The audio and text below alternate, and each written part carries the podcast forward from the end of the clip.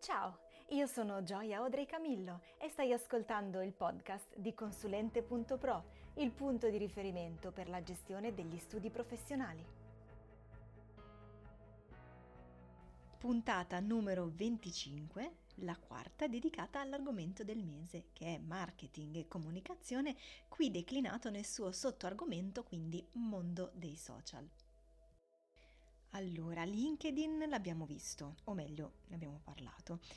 Eh, Facebook fatto, Twitter andato, direi che è il momento di parlare di Instagram.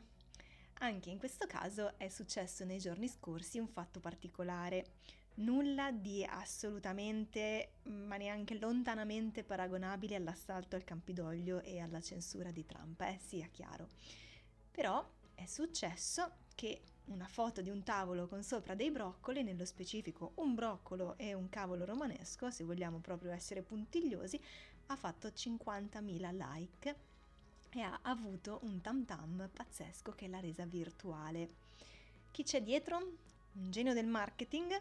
No, un signore normale con un profilo con 4 foto 4 che molto orgoglioso della sua foto con i broccoli ne ha parlato con la figlia, la quale ha poi inviato la foto a qualche influencer chiedendo di far felice il suo papà.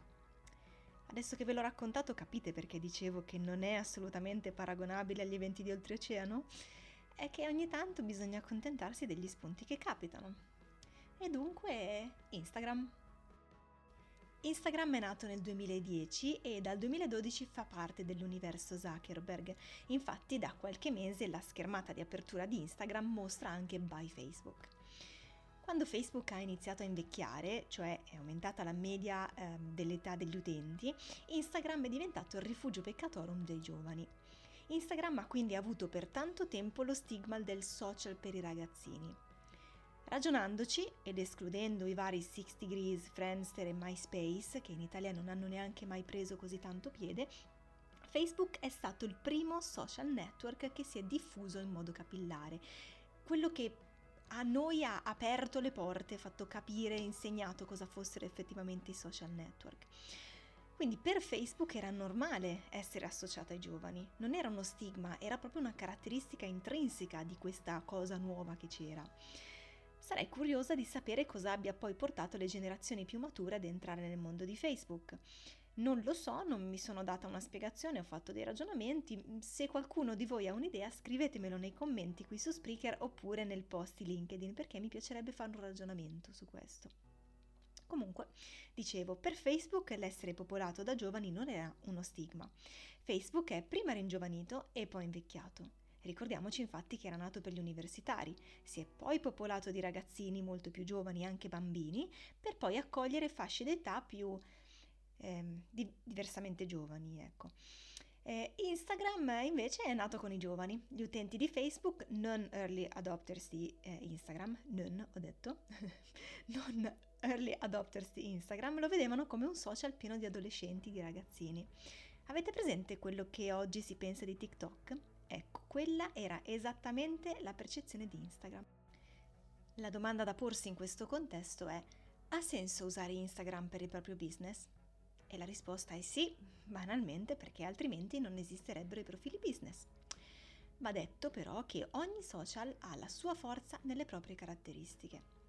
Instagram è un social visivo, le didascalie sotto alle foto sono poco rilevanti perché sono le immagini ad avere l'impatto maggiore.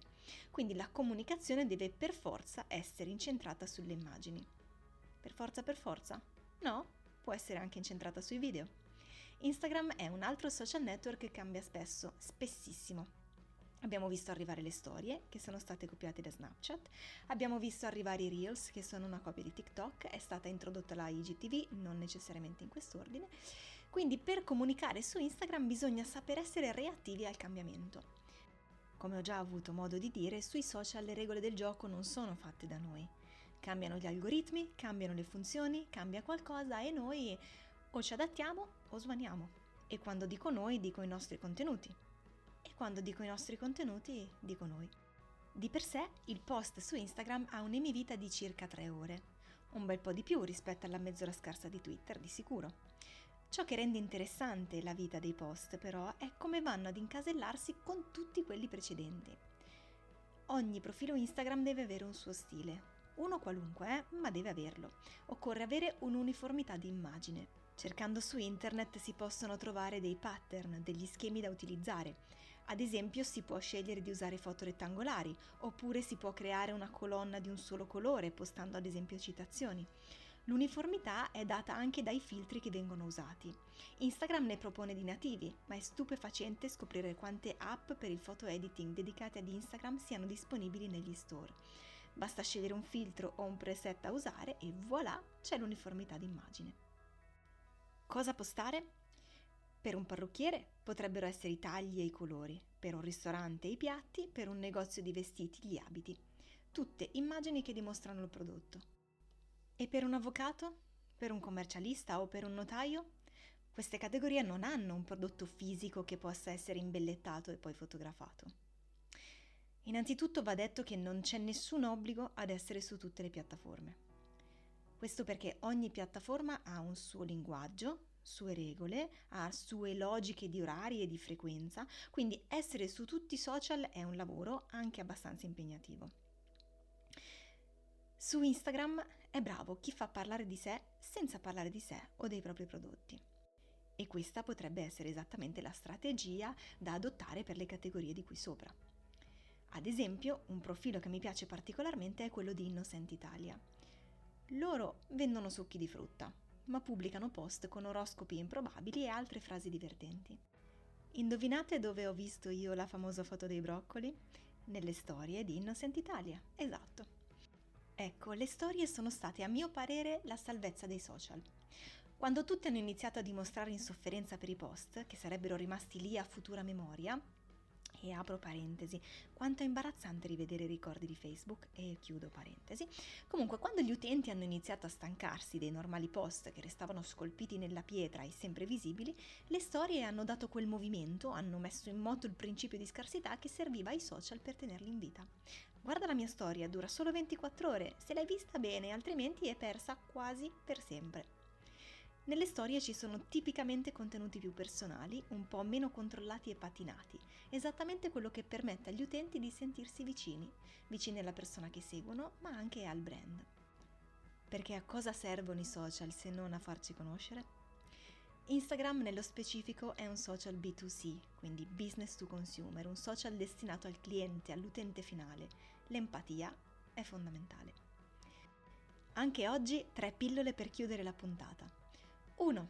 Se dovete aprire un profilo Instagram per il vostro business, fate sì che sia un profilo business. 2. Sperimentate. Questa è una regola che vale per tutto, ma cercate di capire cosa piace al vostro pubblico, che non è necessariamente quello che piace al pubblico di un qualcuno che fa un lavoro completamente diverso. 3. Fatevi aiutare da uno bravo, là fuori è una giungla, se state ascoltando questa puntata il giorno in cui esce, siete in tempo per andare a vedere su Instagram la storia in cui ho pubblicato il numero di ascolti di questo podcast. Curiosi?